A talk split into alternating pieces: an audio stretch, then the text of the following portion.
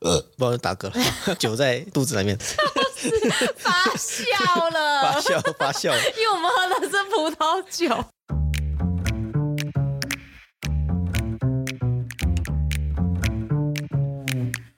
Hello，欢迎来到山水户外，什么都可以聊的户外平台。这里是户外人说说，好，开始喽，好，来吧。Hello，大家好，我是 Alison。这集呢，我们要聊聊高山协作。高山协作呢，他们的工作有很多种，除了是专业的登山向导，还是我们常常看到在山上背了非常多东西，例如说是公粮或工装，到一些山屋修建的建材都有。那还有一些协作，他们是在山上驻点烹煮食物给一些山友们吃，照顾山友们。一些学术的探勘啊、影片记录，或是巡山员、国家公园步道，都可以看到协作们的身影。那这一集呢，我就邀请我的好朋友咕噜蛙户外探索工作室的阿旺来跟我们分享他的协作日常。Hello，大家好，我是阿旺。没错，咕噜蛙，咕噜蛙就是我，咕噜咕噜蛙蛙。笑死！哎、欸，很多人说。青蛙怎么叫？用人的声音很很难去讲。这咕噜蛙怎么叫？就呱呱呱呱呱。好吧，就这样。那你为什么叫咕噜蛙？咕噜蛙由来，它就是就是啊，一只小蝌蚪嘛，它生长在一个井里面。它看到成年青蛙一直往往那个井外跳跳跳，它想要跟那个呃长辈啊一起跳出这个框框里面，因为框框的资源有限，看的地方不多哦。它于是慢慢长大，长大，长大之后，它想要去创造自己。想要得到的东西，看到更多不一样的体验，就是前人古人的那个脚步，去跳出这个框框外，然后寻找更多的资源，这样子。嗯，然后再活出自己的方式，这样。对对对对。原来，所以这是你叫咕噜蛙的由来。对对对，我们不要只限在一个地方嘛，你从小到大在这个环境长大啊，你就是那样的东西。然后如果说我们尝试更多不同的体验。你的生活会多更多彩多姿，然后你你的能量会越来越大，大概是这样子。嗯、哇，好有意义哦！别累，要自我介绍吗？我要很慎重哦。好，我们期待你的自我介绍。因为毕竟有自己布农族了嘛。OK，大家好，我是阿旺了哈。布农族介绍，我们通常是比较正式了。都要跟你讲哈，我们通常正式的方法就是：伊那那嗨独包独旺打马兵马顶个下。那哈，夫人，大家好，我是咕噜阿会向导阿旺。那我爸爸呢？他是 染色群的。染色群的，你对染色群的。我妈妈是属于郡社群的。对，郡社群的。郡社群的。我爸爸是打毛兵马的。我妈妈是家族是那哈夫人的。我们必须要讲这么仔细，是因为我们后代的子子孙孙呢，如果说要结婚，必须要看你的家族是谁。你不能说你看到这个人，我喜欢你，可是说你不知道他这个家族，很忌讳这个马杀木的问题。马杀木是什么？马就是近期结婚，我们同一个家族不能跟同一个家族去结婚，所以你要很详细的自我介绍，让你喜欢你的女生和异性去了解说啊。他是我的亲戚，我不能跟他在一起，这样后面会发生很多问题。是。OK，对，就是我们布农族介绍会这样很详细的介绍，我妈妈是谁，我爸爸是谁，我叫什么名字，这样子。我之前有听布农族的朋友说，他们刚好那个家族里面有近亲的结婚，长辈都反对，他们还是结婚，是。后来就陆续的出现一些问题。我觉得我们布农族来讲，其实我们很重视的传统文化，祖先讲的事情，我们不能随意忘记，尊重传统，因为就有传统才能传扬我们之后的下一代。不管是结婚这一块，或者是呃打猎这一块，我们打猎也是很多禁忌，结婚也是很多禁忌，长辈所带来给我们信息，我们就要去遵守。即使我们做梦也是一个印象，我们布农族很喜欢做梦。以长辈来讲啊，他喜欢做梦，为什么？因为梦他给你带来一个印象，就是说，哇，你明天要去打猎，我今天做梦，我做梦好好的好的事情，哦，我今天梦到今天猎了很多东西，表示说你今天收获很好，我今天梦到我被被蛇咬了，我今天跌倒了，哦，摔下来了，这是不好梦境，所以我们明天我们就改天再上去。我们很相信这个梦境，我们很相信做梦这一块，因为这是传统习俗。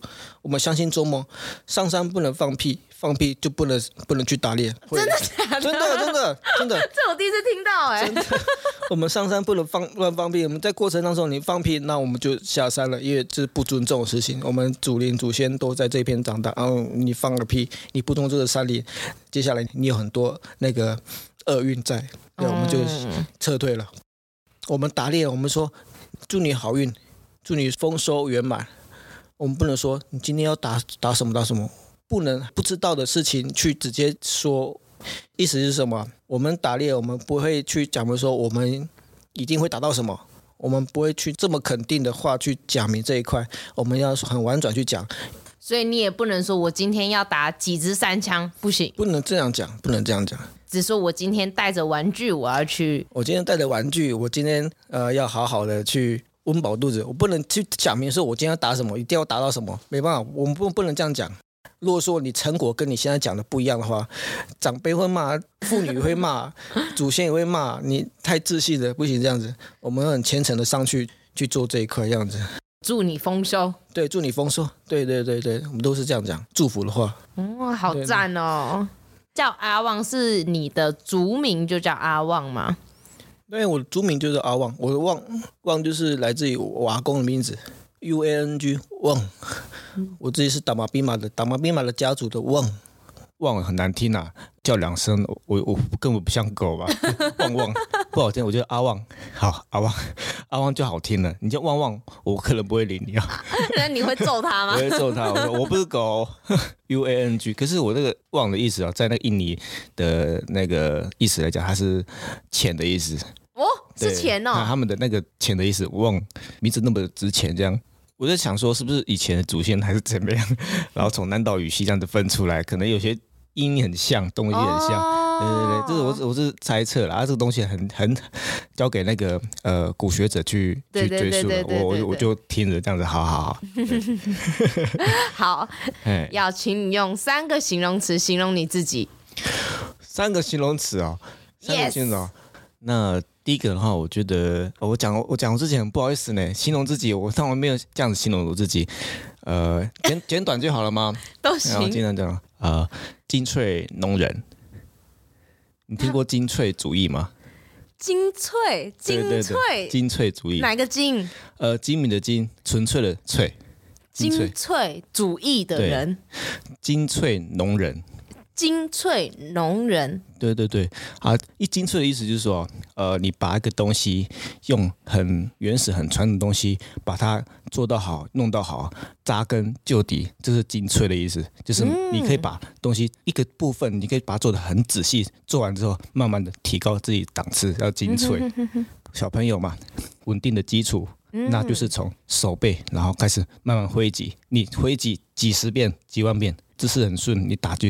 的那个流畅度会越来越好，嗯，就是很扎根的意思。对对对对，一步一步来。对对对，意思是这样。嗯，然后农人的意思吗？精粹农人是我自己取的啦啊。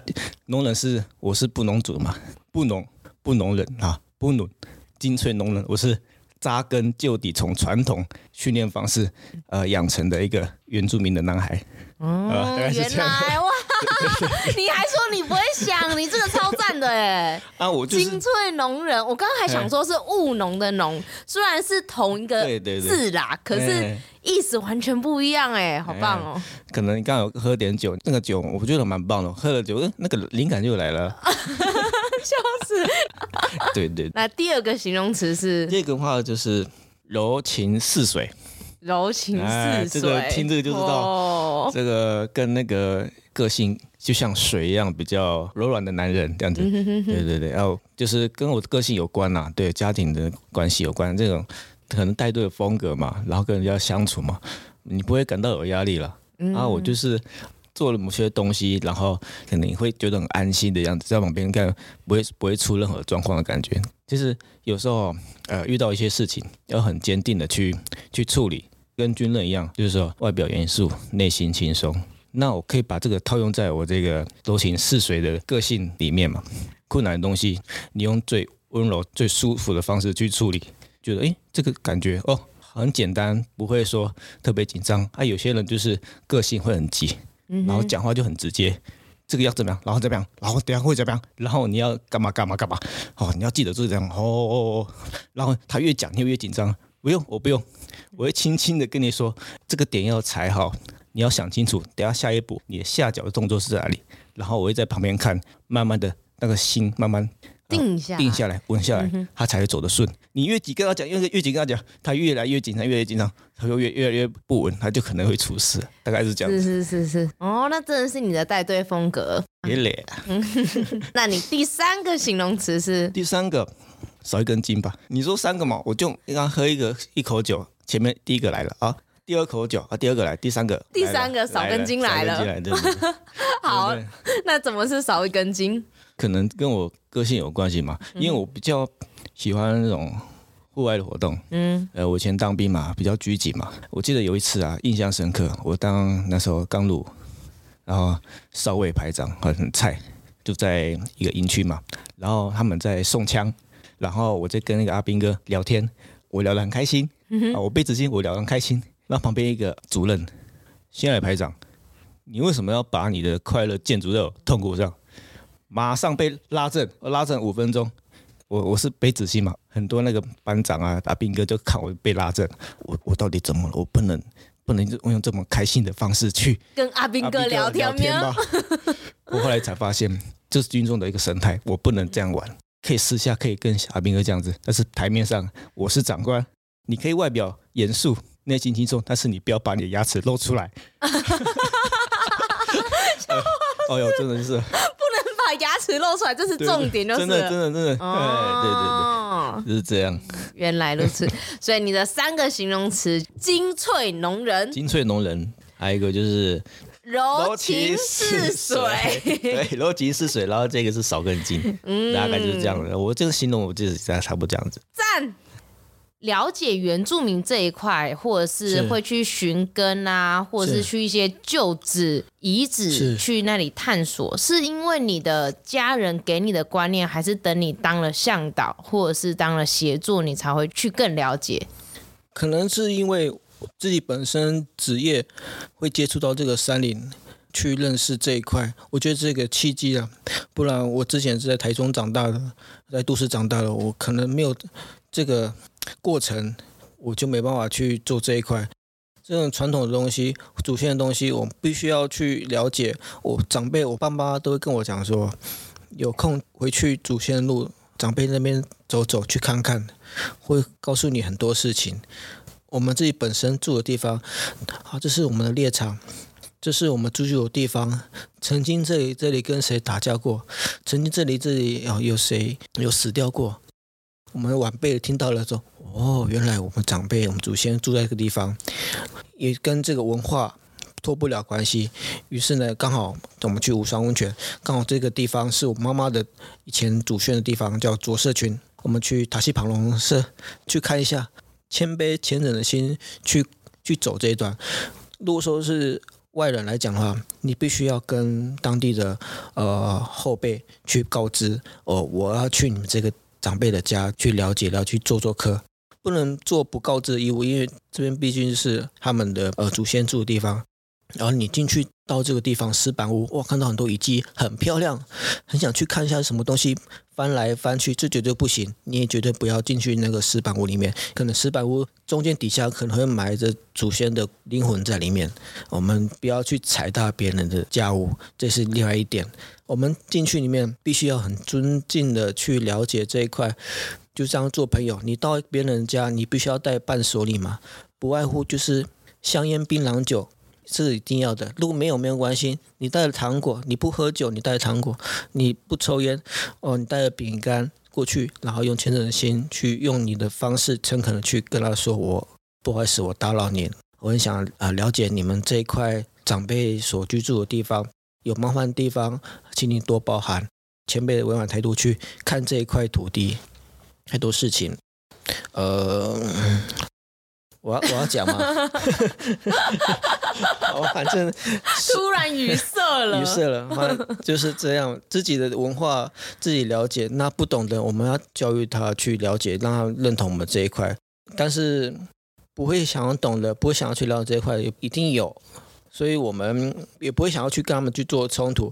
你了解到了，那就是我们双方达成共识。你不想了解，那我也不会想要去打扰你，那你也不要打扰我们这样子。现在就是这样了。那你怎么样看待现在的丹大林道开放机车通行的这件事情？闹得沸沸扬扬的。哦，丹大林道，不知道大家对传统林的了解到底懂不懂，了不了解？但是我的角度来讲。我们不会因为传统林业问题去禁止你啊，所有人去爬山啊，禁止你所有人去骑机车去去走这一块。我觉得这个是政策上跟传统领域跟大家认知呃外人来讲的话，是一个普遍的一个隔阂在了。你不认同我们，当然我们也没办法去说你们。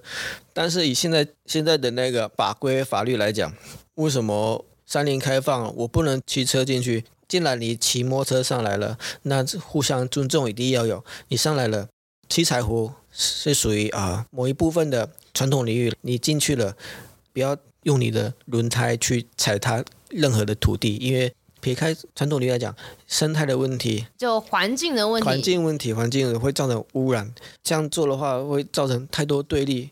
我们希望的是很纯真、很淳朴的东西就在那边，不希望后辈说说，而、哦、我们传统力。这么漂亮的地方被这么多东西去践踏踩踏，变成光秃秃这一片，我们也不希望看到这一块发生啊，这样子。是因为我也有看到有人去分享文章，说他在七彩湖嘛，就是直批上面就直接骑车，对啊，对，这样不好。以现在来讲，大家都懂嘛，你这样骑过去，其实那些植物都是对山里的气候调节是一个重要的一环。你骑过去了，那个轮胎的痕。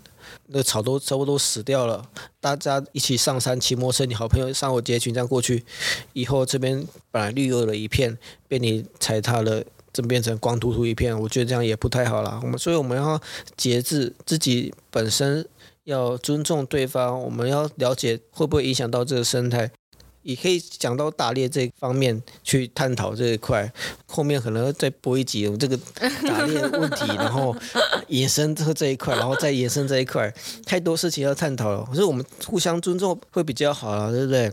对，那里也是布农族的猎场，对不对？对，算是布农的猎场，是某一个区块的传统领域。稍微题外话一下，你那时候去无双部落的时候，是槟榔烟跟酒嘛？那你带了什么？我带了两包槟榔，朋友带了米酒。哦、我们这样就够了，诚心最重要。呃、对，诚心就这样，这样已经很多嘞。对，过程当中我们也吃了不少，也喝了不少，这样。喝了不少，我们还是会留一些 给祖先，祖先，对对。我们过去不只会只在那个塔西保罗社去去敬酒，一路过程都很多古迹嘛。对啊，我们到了到一个地方。我们就会稍微静下来，还有还有人香烟吗？来来来，帮忙一下，来来，这边以前这一块祖先，然后用自己的话去跟祖灵讲，不懂母语没有关系，诚心的诚恳的跟他们说，希望祖先的灵能够保守我们在这块呃这个路途上能够平平安安顺顺遂遂，希望保守我们，让我们后辈能够平安的长大，祝福的话一路上我们才会很很很顺心，不会有些让我意外在这样子，我们很相信这个。去其他山，你也会先敬拜一下土地吗？带团的话，我自己都会自己先祷告，然后跟山友去讲一下，这边是以前的祖先，呃，谁的祖先，这谁的哪一块地，然后这边讲讲讲。那你们上山的时候啊，呃，尊重山林，最低限度用谦卑的心去尊重这一块，这过程就很很圆满很顺，对的。我也不强迫别人拿出酒，你没有带酒不尊重，不行。我不会，我们不会，要虔诚心对待这三点，我们要谦卑，谦卑再谦卑，来干杯，干杯，干杯，干杯，干杯，那再干杯，干杯，先喝了再说。嗯，我喝。那所以你是什么样子的契机，你会做协作的这个工作啊？因为你之前是在中部读书嘛。协作跟我读书差好远哦。呃，我当初的确是在台中出生啊。如果说没有九二一这个事情发生哈，我不会往山上这一块跑。哎，怎么说？我爸爸是国小老师，我妈妈是护士嘛，都希望我能够跟大家一样有学历，大家一起竞争，让我去去上那个呃心算班嘛，然后安亲班嘛，训练我去锻炼我，去跟大家一样呃竞争力，这样对我来讲，对家庭来讲，对以后方式比较好帮助。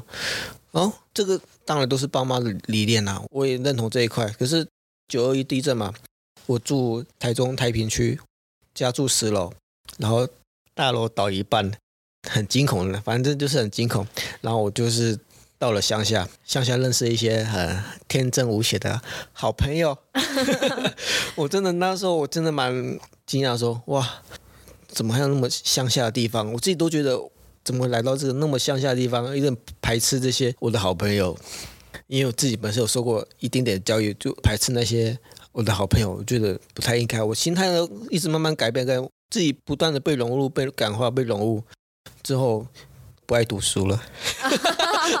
所以原本是被逼着读书。对，我也很爱玩了，因为读书算什么？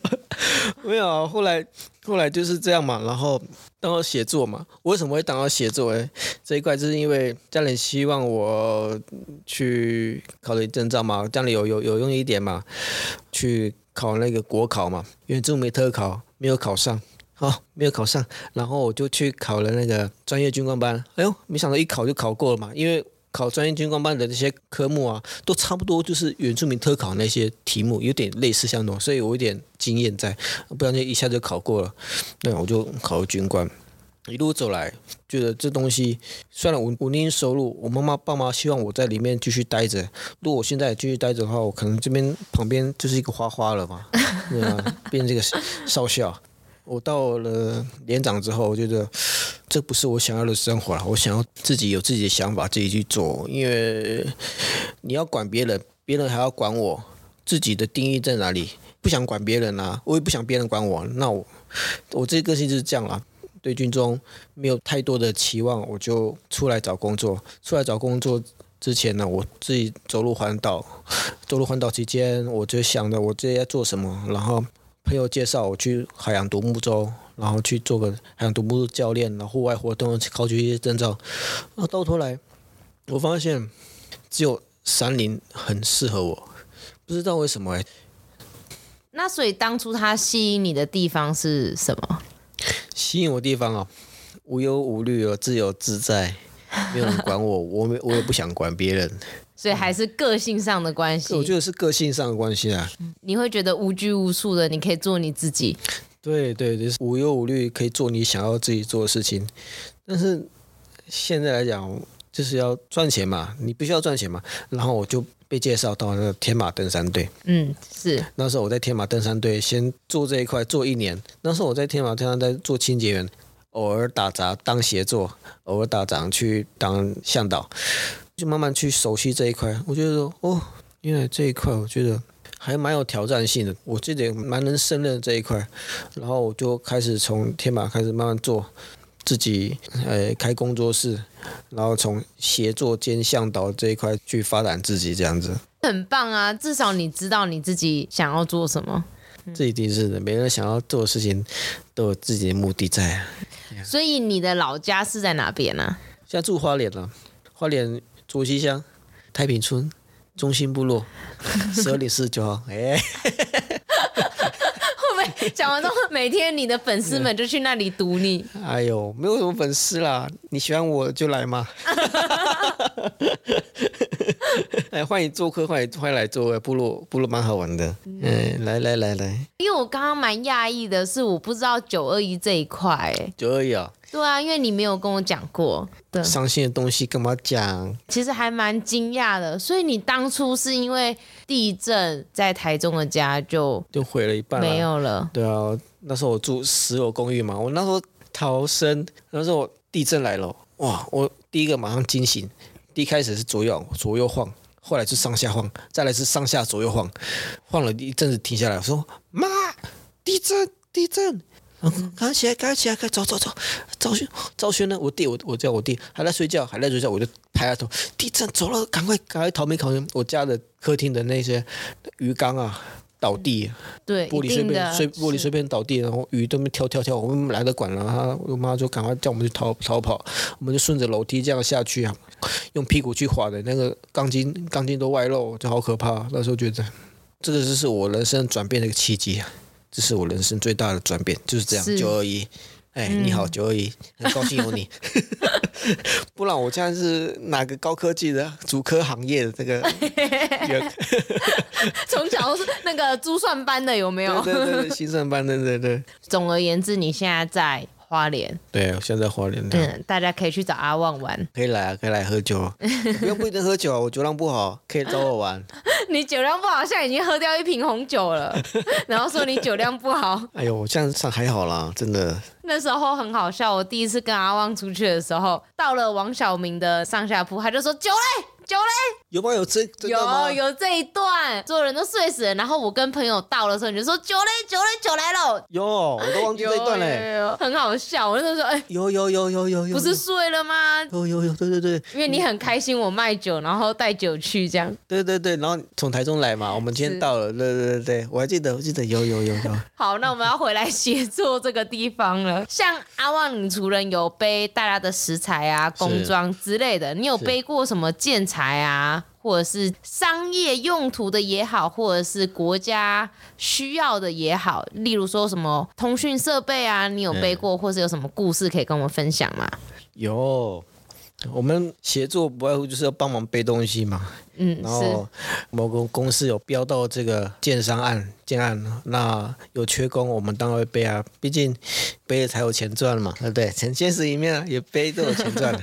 我背过那个加密湖的基地台嘛，也有背过大小坝的基地台，也有背过一些林务局所标的案子嘛，都有。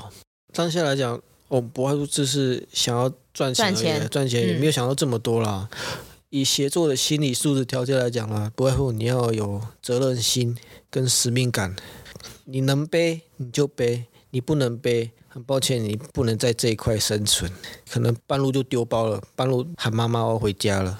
这是蛮现实的啦，对啊，对我来讲，我背这么多年来，然后帮过呃天马背过东西，熊出没背过东西，一些承包商背过东西，不外乎就是为了自己稳定的收入经济嘛。五月初的时候，不是因为疫情关系，没有什么团可以带，大家都封山，还好有有人标到这个案子，在大小坝那边标到这个基地台工作，我们一天一天要背五十公斤上去下来。有体能，我们再背一点点上去。我们每天都五十公斤、三十公斤上上去、上去这样子，为自己生活、为自己家庭打拼的人呢、啊，没有说特别的呃厉害这样子。那这样子，你一天最多是背几公斤啊？我受伤之前，我可以背八十公斤，没有骗你，真的。好厉害哦！我受伤之后，我觉得我背五十公斤，我可以用这个五十公斤去做持续背负。对我来讲，我说现在 OK 了。当初是背八十公斤，是因为你觉得自己的体能 OK，你才会这样去尝试吗？我尝试背八十公斤，然后我受伤了，我还沉浸了一年了，才继续跑到登登山这一块。所以说这个东西不好做，大家不要尝试这一块。八十公斤真的很累人，背八十公斤，两包水泥啊，一包三十、四十、四十，一包四十，两包八十。自己想说想要挑战自己嘛，腿力已经疲乏了。不足了，然后一个陡坡，我下脚的时候，我的另外一只脚支撑脚，它没力软腿了，然后我下脚直接滑下去，另外一只脚就直接膝盖拐到，我那就休养一年，我痛死了，很很伤心的。对啊，还没有钱赚。对，还没有钱赚。那一阵子我离开山林大概有一年了，我在饭店工作当救生员这样子，维持自己生计啊。后来还是回到山，还是回到山，对，因为很爱山，没有办法。对，那所以他们的费用怎么算？是用公斤去算吗？还是每个地方寒假不太一样哦？对啊，玉山、排云或者是北大武都不太一样，每个地方都以距离跟难易度去取决市场的一公斤数的算法来讲啦，没有一定的啦。哦，就是以一公斤去算价格，嗯，一公斤来算价格，对对对。嗯客人假如说需要你帮忙背，那不一样不一样。你背食材上去公斤数，跟帮建商谈的公斤数价钱是另外一回事。